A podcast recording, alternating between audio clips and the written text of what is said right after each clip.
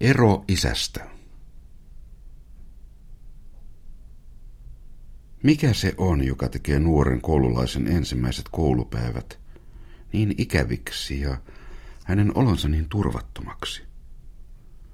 Eiköhän se liene sama tunne, joka niin raskaasti painaa asevelvollisen sotamiehen mieltä, kun Sinelli ensi kerran hänen hartiolleen heitetään ja hänet riviin pistetään.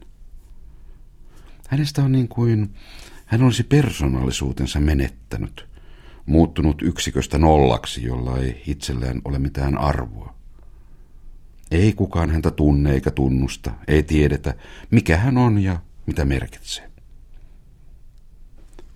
Mitäs nyt tuollainen pieni koulupoika pahanen sitten merkitsisi? Mutta on hänellä jo hänelläkin pikku persoonallisuutensa. On hän jo kotonaan tottunut jotain olemaan ja jotain merkitsemään, varsinkin jos hän on lapsista vanhin. Hän on huomannut vanhempainsa häntä tarkoittavat hommat. Veljiensä ja sisariensa silmissä hän on nähnyt kasvavansa, kuta enemmän kouluun lähtö läheni, ja kylän lasten karkeloissa hän oli aina johtaja. Pappilan Kusti on sanalla sanoen ollut henkilö, joka jo jossain on näkynyt. Luokalla monen kymmenen pojan joukossa ei hän enää ole Kusti eikä kukaan. Hän on joku epämääräinen strömmi tai bäri.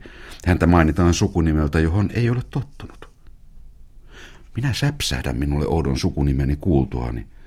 Se on kuin tynnyri, joka kerran ehkä tulee miehen toimista täyttymään niin, että sen omakseen tuntee, mutta joka nyt vielä on tyhjä ja kumiseva.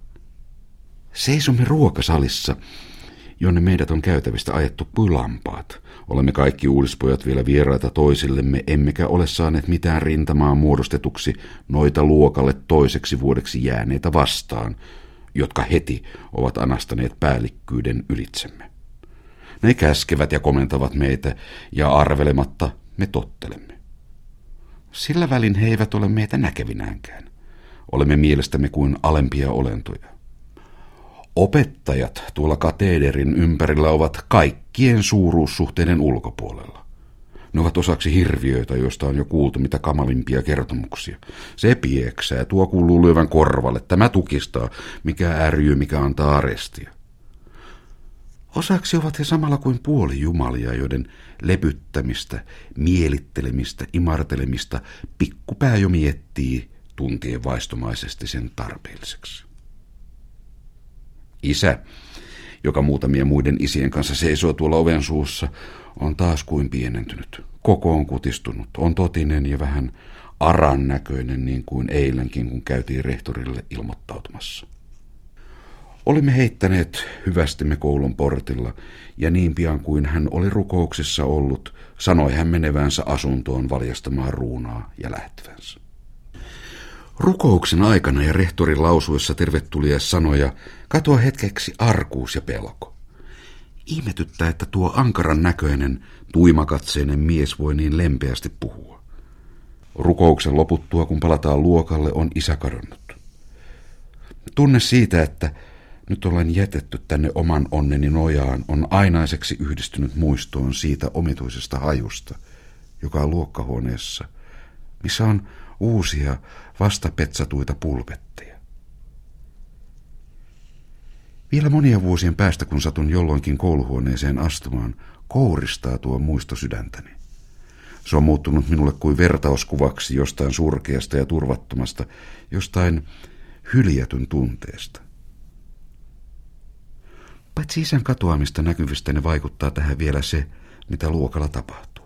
Vanhat pojat ovat päässeet valtaansa käyttämään. Suurella melulla ja mahtavuudella ajetaan meidät uudispojat pulpetteihimme kuin parsiin. Paikoilleen huutaa priimus. Joku nuorista ei heti tottele. Käydään käsiksi, hän saa sysäyksen selkäänsä, ja kun hän vastustelee, he lähtää korvapuusti. Vastustus on tukahdutettu kapalossaan. Minä ainakin istun kuin tuomittu uskaltamatta kupeilleni katsahtaa. Tavattoman äitellä tunne täyttää rinnan. Tunne siitä, että on oikeudeton ylivoimaa vastaan, että milloin tahansa saattaa joutua noiden rotevien voimakkaiden miesten rusikoitavaksi. Opettajat alkavat toinen toisensa perästä saapua luokalle antamaan läksyjä huomiseksi. He nimittävät kirjoja, jotka ovat ostettavat, mutta joiden nimiä en kuule. Jokaisella täytyy välttämättä olla se ja se kirja, ja sanotaan kuin rangaistuksen uhalla, ja sitten hän menee, ja sisään tulee toinen puhe jostain vielä oudommasta kirjasta.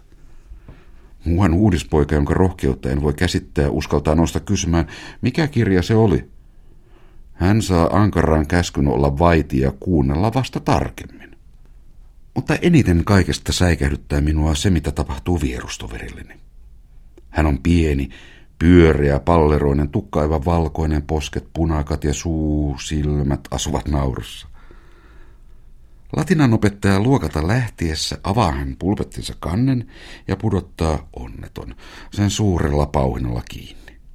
Opettaja kääntyy takaisin ja kysyy vihaisesti, kuka siellä elämöi? Hän tulee toverini luo, katsoo häntä vähän aikaa ja sanoo sitten hänen pystyä tukkaansa kouraisten, tuhma pässi, pököpää, potattinaama. Kaikki vanhat pojat rehahtavat nauramaan. Ja kun opettaja tyytyväisenä sukkeluuteensa on mennyt, huudetaan pojalle, potattinaama, potattinaama, ja tullaan häntä survimaan. Mutta minä ajattelen, että olisihan minullekin voinut tapahtua sama vahinko. Ja kuka ties, jo huomenna tapahtuukin. Me olemme saaneet läksymme. Ja koskena kuuheen karkaa poikajoukko alas pihalla. Ei siinä ole tilaisuutta pysähtyä eikä taakseen katsoa. Vastustamattomasti täytyy vain seurata mukana. Vasta kadulle päästyä saattaa itse määrätä kulkunsa. Mutta samassa, kun tunnen olevani vapaa, muistan minä sen, minkä hetkeksi olin unohtanut. Muistan, että isähän on mennyt. Samassa herää minussa toivo, että ehkä hänet vielä asunnostani tavoitan, kun oikein riennän. Ei. Hän on jo lähtenyt. Tuos ovat jäljet, jotka kääntyvät tulliportille päin. Katsahdan pihaan. Toinen tädeistä kävellä tuuppailee siellä rappusten edustalla – Toinen seisoo jotain toimien kukkasmaassa. Heidät nähtyäni en minä enää hetkeäkään epäile. En ymmärrä vieläkään, mistä minä saan sen päättäväisyyden. Mutta ei minulla voi tällä hetkellä enempää kuin koiralla, joka on isänästään haihtunut, olla puhettakaan muusta kuin yhdestä ainoasta. Lähteä isän jälkeen. Ja siinä toivossa, että hänet lossipaikalla tavoitan, nakkaa minä kirjani portista pihaan ja ojennan suoraa katua pitkin ulos kaupungista. Juoksen, minkä jaksan, toivoin joka tien käänteessä näkeväni tutut kärryt. Kiinnitän kulkuani joka kerta, kun tämä toivo pettää. Vasta sitten, kun olen tullut lossipaikalle, tunnen minä seudun. Muistan nähneeni sen kerran ennen. Se kai tuli siitä, että herään huumauksestani nähdäkseni, että olen myöhästynyt. Minä olen näet myöhästynyt. Isä on jo ehtinyt nousta lossiin. Ja tuolla ne jo puoliselässä laskevat täysessä purjeessa toista rantaa kohden, valkoinen kaurasäkki paistaen kärryjen takaa, jotka kirkkaassa ilmassa vettä vasten korkealle komottavat. Ja siinä minä huutamaan, ulvomaan niin paljon kuin suinkin ääntä irti saan. Mutta isä ei minua kuule. Airo siellä nousee ja laskee, purje seisoo pullollaan ja poistuu järkähtämättä, kunnes katoaa ensin saaren suojaan vähäksi aikaa ja sitten kokonaan niementaa. Mutta talosta on kuultu huutoni ja nähty liikkeeni. Isäntä tulee kyselemään, kuka olen ja mitä parun. Sanon tahtovani mennä isän kanssa kotiin, vaadin häntä viemään minut yli tai antamaan venettä. Taidat olla poika niitä joka syksyisiä karkulaisia, sanoo hän ja katselee minua vähän aikaa epäilevin silmin. Sitten hän valjastaa hevosen, nostaa minut rattaille ja ajaa kaupunkiin.